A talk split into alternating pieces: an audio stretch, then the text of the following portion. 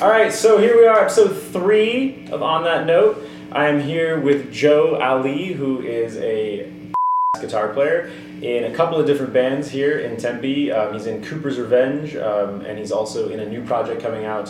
Uh, when is your first show for that? Uh, next Friday, the Next 25th. Friday, May 25th, he'll be playing with Brother Teresa, which is a new new project that he has started. We're gonna dive into some of his music today, and the song that I would like to start with is is it Boodling? Boodling. Boodling. What what is that? Yeah. So it's a few things. Okay. Uh, at first, I thought it was the like notification sound on the iPhone. Okay. Boodling. Okay. You know. uh, or. uh, boo, boo, uh, boodling, or like the Okay. guitar part that it is. Got That it. kind So of, it's you some know, sort of- onomat- onomatopoeia. Yeah. Okay. Yeah. Cool. Um, so that's where I'd like to start that intro. Um, let me just pull it up really quick so we can listen to it, and then um, we'll talk about how you wrote it. Mm-hmm.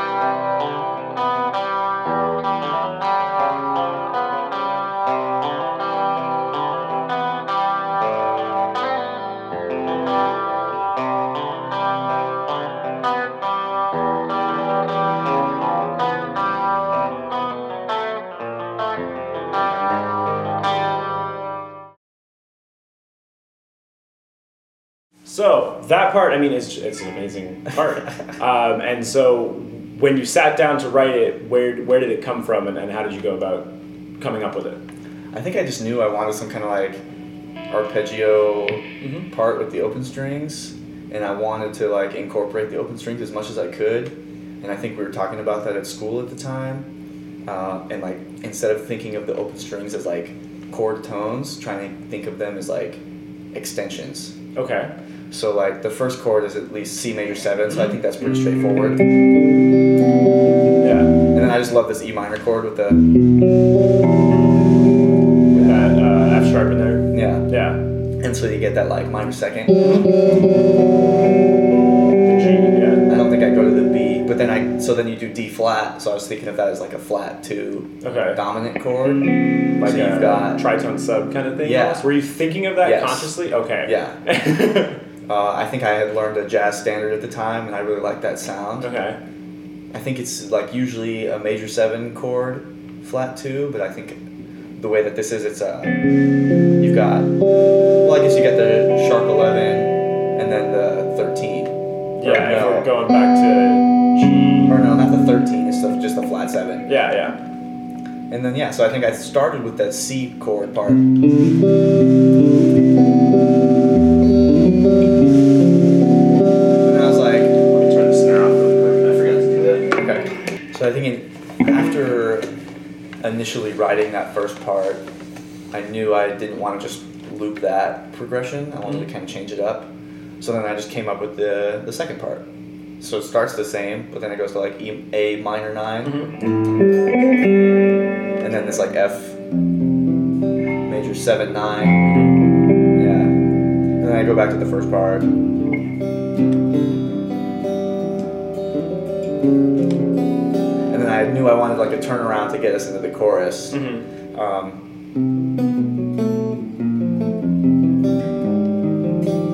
Is that? so I think because I'm d- oh, I'm playing it wrong. so I go Yeah. Uh, I was doing. Or no, I was. That's I cool was too. playing- Oh, I was kind of like rolling yeah into it. um, yeah I So don't, I, I got there, I guess. I don't roll it too much.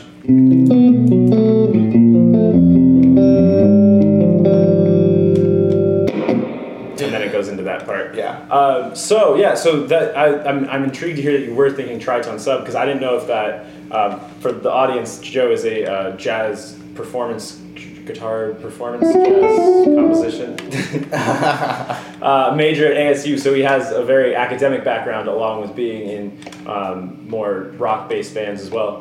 Um, but yeah, so it's, it's cool to see that you guys or you were thinking of it as that root movement down a half step. after initially writing the like or knowing that I wanted the arpeggiation part, Mhm. I definitely approached it harm- harmonically. Okay. And like wanted to come up with some kind of interesting harmony, and then figured out how to kind of incorporate that into the texture. Got it. Okay, cool. And then, I mean, how did did, thi- did this Mm. chord come from that style of thinking as well? Because what is that? That's like It's a like flat six. yeah, Because I guess I was originally it's in like C major, I guess. Yeah. The intro, yeah, but then the chorus is like all parallel chords, so it's like not really in a key. I don't think. yeah. Not quite. I mean, I'm hearing it resolve to that E pretty definitively, It- but yeah. It sounds like E major to me Yeah. as well. So you're going from like a C major intro. So is this kind of Mm. the It's still like the first chord of the chorus is still C major seven, so I think it, that that is my leading chord into that. yeah? Yeah. Okay. And I and again I just love the like seconds. Mhm. And I think at the time we were learning a lot of Thelonious Monk songs. Okay. That so makes sense. he likes to play with the seconds and those all really those crunchy spiky notes. sound. Yeah. Okay, cool. And then so you then you jump into that that verse part where we're looking at um, all these like major seven voicings Mhm. where we're going C major seven, F major seven, E major seven. Yeah, and that's it. That's the whole chorus. Yeah. So I'm curious because those are some really dense chord voicings. Uh, so and the song is very distorted. Mhm. So, what made you think, you know what, I really want distortion on these, you know, like s- four note chords that are moving parallel? I don't know. It's just like the chord itself is already pretty heavy and dense, like you said, Mhm. and I think just the distortion just adds to it, makes it eff- extra heavy. Cool. Because, like, normally when I approach things like that, I'm always like, the distortion's gonna, like, you're not gonna be able to hear the harmonic, but it, it really, I mean, you can feel it. I don't know if you can hear it so much as you can definitely feel the, the, I was gonna say girth, but that's like a gross word, but you can feel how large the sound is. Yeah. um, and then it's going, you know, that way. And so that was just thinking parallel and harmony, yeah. or was was the melody leading there, or was the harmony leading there? Do you think So I wrote that part 1st the chorus. before the intro? Yeah. Okay. Um, so I had that idea for the melody.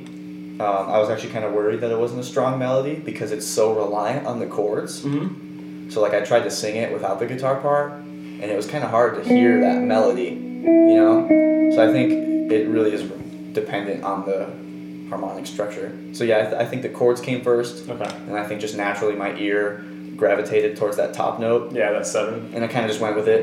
So and then the melody you're singing over it is just that. Just all the major sevens of those chords, yeah. Um, and then I believe is there a, a harmony a fifth lower? Yeah, the harmony's a fifth, Okay. Um, so it's like So that's the verse part, and then the turnaround on the melody is like the yeah, mhm, goes down to the third of, yeah. of E. And then was that just that just came from like this is the last rotation of the verse, so we want to take it somewhere different? Was that the idea? Yeah, I've heard that formula. You like repeat something three times and then change it. Okay. Um, and I think I was discuss- talking about it to somebody at that time. Like they thought that the lower notes were like a melodic relief Okay. or release, I should say. Uh, so I think I was wanting to experiment with that because I feel the opposite. I feel like you go to a high note to like release something, Mm-hmm. um, but right there it just sounded more fitting to kind of go down, let it resolve. Yeah. Okay. Cool. Um, Especially since the major seven is like such a So tense, tense kind of note, yeah. melody, kind of brings it home. back into back into the thirds to feel more stable. Mm-hmm. Got it. Then it goes into kind of a variation of that opening riff. Mm-hmm. Um, and the the thing that's interesting about this one that I thought I didn't because I didn't hear it, I heard it, but I didn't notice it. The is it some sort of synth piano? It's a Rhodes. It's a Rhodes. Okay, run through a fuzz pedal.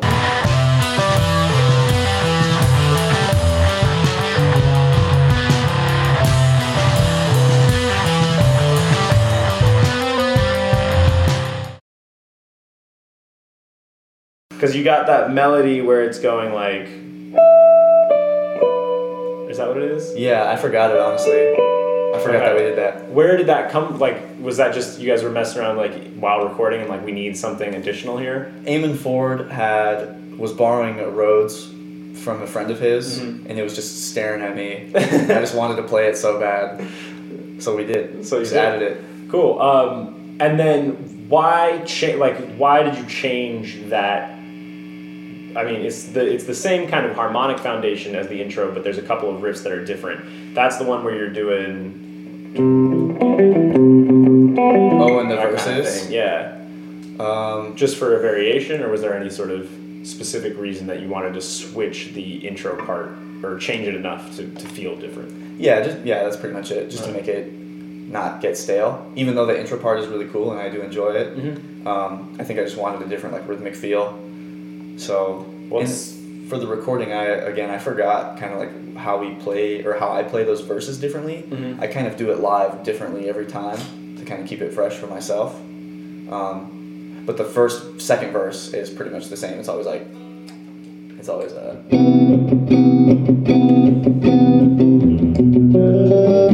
What was that? Oh, was that last word? So I just did that second inversion chord again on, Oh, over the okay. D flat. Got And you see, Alright. again, I don't even usually do that live. That just happened now. it. Okay. But then it's like the drums. It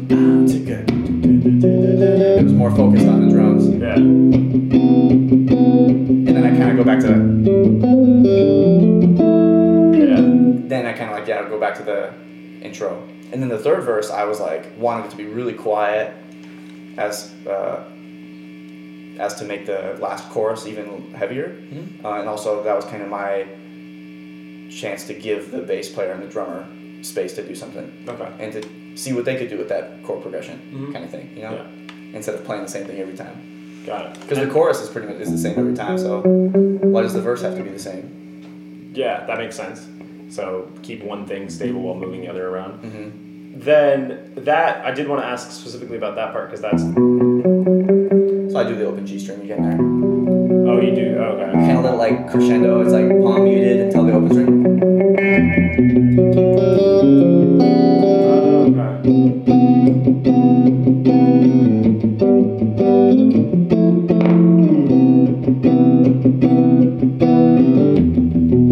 and then I just just, just drum those chords. Turn Try to tor- turn towards the amp, get some feedback, around. yeah because I love that part too, the hits. Cool. Okay, so to go back in time even further to, uh, I think this on Bandcamp it says released November 2015. Yeah. The song "Hack" by the band Snoring Chorus that you used to be a part of. Um, so that intro, I know you said you didn't write it, um, but it's got that crazy kind of, um, it's like that dominant F sharp dominant thing into that. Yeah, I forget how I was, I was supposed- It was like the. Um,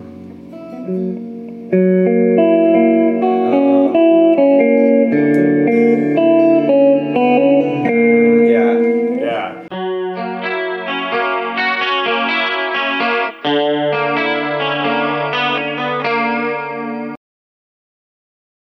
So somebody uh, he brought that to you, kind of like this Yeah. is an intro I have. Where do you when you hear something like that where it's unconventional and very dissonant? Where where does your mind like go? Like what do I what should I bring to this? And then what did you do? Yeah, I think since it's the intro, I knew that I wanted to kind of like lay out and like let Alex kind of have that spot. Um, but I think in general, whenever I am, and whenever I encounter something like that, uh, even though I have like all this theory knowledge in my head, uh, and in a time like that, I try to forget it Mhm. and like just go back to like what sounds good. Because Alex would do that a lot, where it's like he would bring something to the table that's like really interesting, um, but also yeah, like dissonant and may not have made sense, Mhm. but like it just sounded really cool. Yeah. So yeah, I just try to elevate that instead of being like, no, that's not right. Mhm. Uh, doesn't make sense theoretically, but Yeah. it doesn't always have to. Yeah. Um, yeah. And then that then after that intro, the bass part kind of kicks in with that. I can't quite hear the order of it, but it's Mm-hmm. the. Mm-hmm. Da-da-da-da. It's like two on the E. Oh.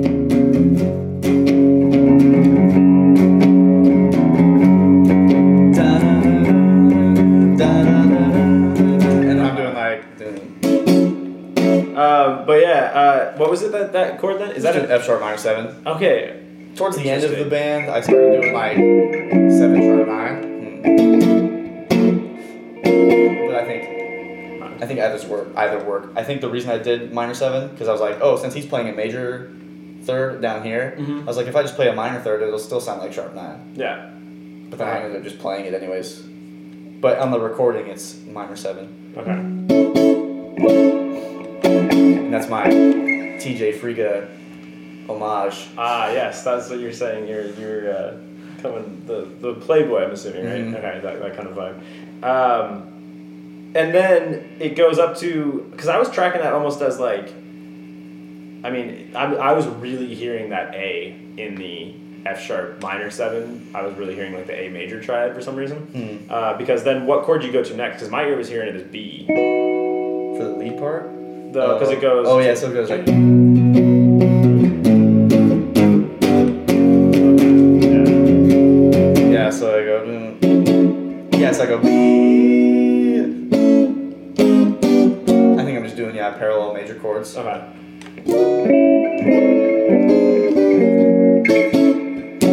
And then it goes into the chorus. Um, Yeah.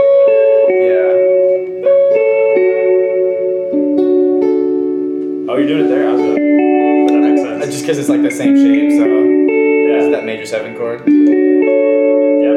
if I remember the chords correctly, I think it's just pretty diatonic. The first one is like F sharp minor Yeah. to D major. But I think You reverse direction on it. yeah. Yeah. And even though I, I think everybody else is, or Alex was playing a major seven chord, so. Okay. So he got that major seven sound from his voicing, Got even though I was kind of like letting that note ring out.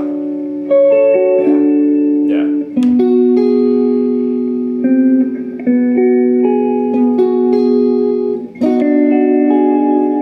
Okay. Yeah. So what's ha- so then you're switching to what? Yeah. So it's like, let me think. Mm.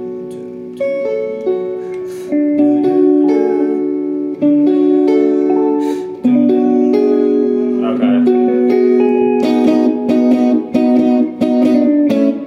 then I yeah, Yeah. just major triads. So it's kind of uh, you go with that like E major nine because the bass does move up from D to E there. Yeah. mhm. Okay. So the chord progression then would be F minor, D major. D major To to E. E major nine. And then it, goes, it does the thing in like the verse, the B Yeah. down to F sharp again. That's when it kind of with the drum hits where it's like. dude. Da, da, bum, bum. Yeah. Yeah, uh-huh. got it. Yeah, that's really cool. Um, what? Did, so, which part of did you you wrote this part? Yeah. In that band, I was like the lead guitar player. Okay, got it. and I, I don't even want to say lead player because me and Alex definitely like traded off. But in that song, I definitely took more of a lead role Mhm. because that was primarily Alex's composition. So he was singing it. So I think, at least for me personally, I find that if I write a song, it's easier for me to kind of play the rhythm guitar. Mm-hmm. makes it a little bit easier to focus on the singing. So I think that's what he was doing. Okay, So yeah, that gave me room to be the lead player. got it. And the first two pretty conventional, like straightforward. I see where you come from with it. Why go there? Again, I just love the seconds. Okay, The so crunch. just looking for that that sh- that nine vibe. And then with the distortion, it just makes it like you Yeah. hear the wobble that much more. Mm-hmm. So I love that. Cool. Uh, then it goes back into the verse. It's another chorus. Then you get that like outro bridge section, which you Mm. said was kind of a transition. Yeah. Uh, now the chords there are very strange because you're kind of going like C sharp minor, C seven, a really G. interesting G because Yeah. you hit that because I'm really tracking it as like minor dominant major minor Yeah. like because you hit that major third and immediately drop it to a minor that kind of vibe. Again, that is Alex's part. Okay, Like, so that's that what was he plays. yeah that was just and then it goes to all I'm hearing is that tritone there. Just E Is it just that? diminished or something. Okay, 'cause I, yeah. Oh, okay. With no. Got it. Um, and so when you hear that, because obviously, I mean, similar to the intro where it's just kind of this collection of cool dissonance. Mm-hmm. Mhm. Where are you coming from? Like, what do you? Because that's that's a, I mean that's a challenging. Like, hey, here's these chords. Yeah, it was pretty challenging uh, Yeah. for a lot of Alex's songs. Uh, not that, that there's anything wrong with it, but Mm-hmm. I definitely think his experience with like theory and like harmonic structures is definitely not as vast, Mm-hmm. um, but I think that's what makes his parts so interesting because he, Yeah. he is solely relying on the sound of it. Mm-hmm. Um, and I think even though as the lead player in that song, I tried to stay out of his way because that's such an interesting part. Mhm. So I just played like something just real simple, just like kind of swells. And even when I play that G chord, I just play G major, and Yeah. Yeah, and that's what. then caused- just the, Uh-huh. and then I just play the tritone there. Got it. Mhm. And then it drops into um, a triplet feel there with that bass part because the bass part becomes like. Yeah.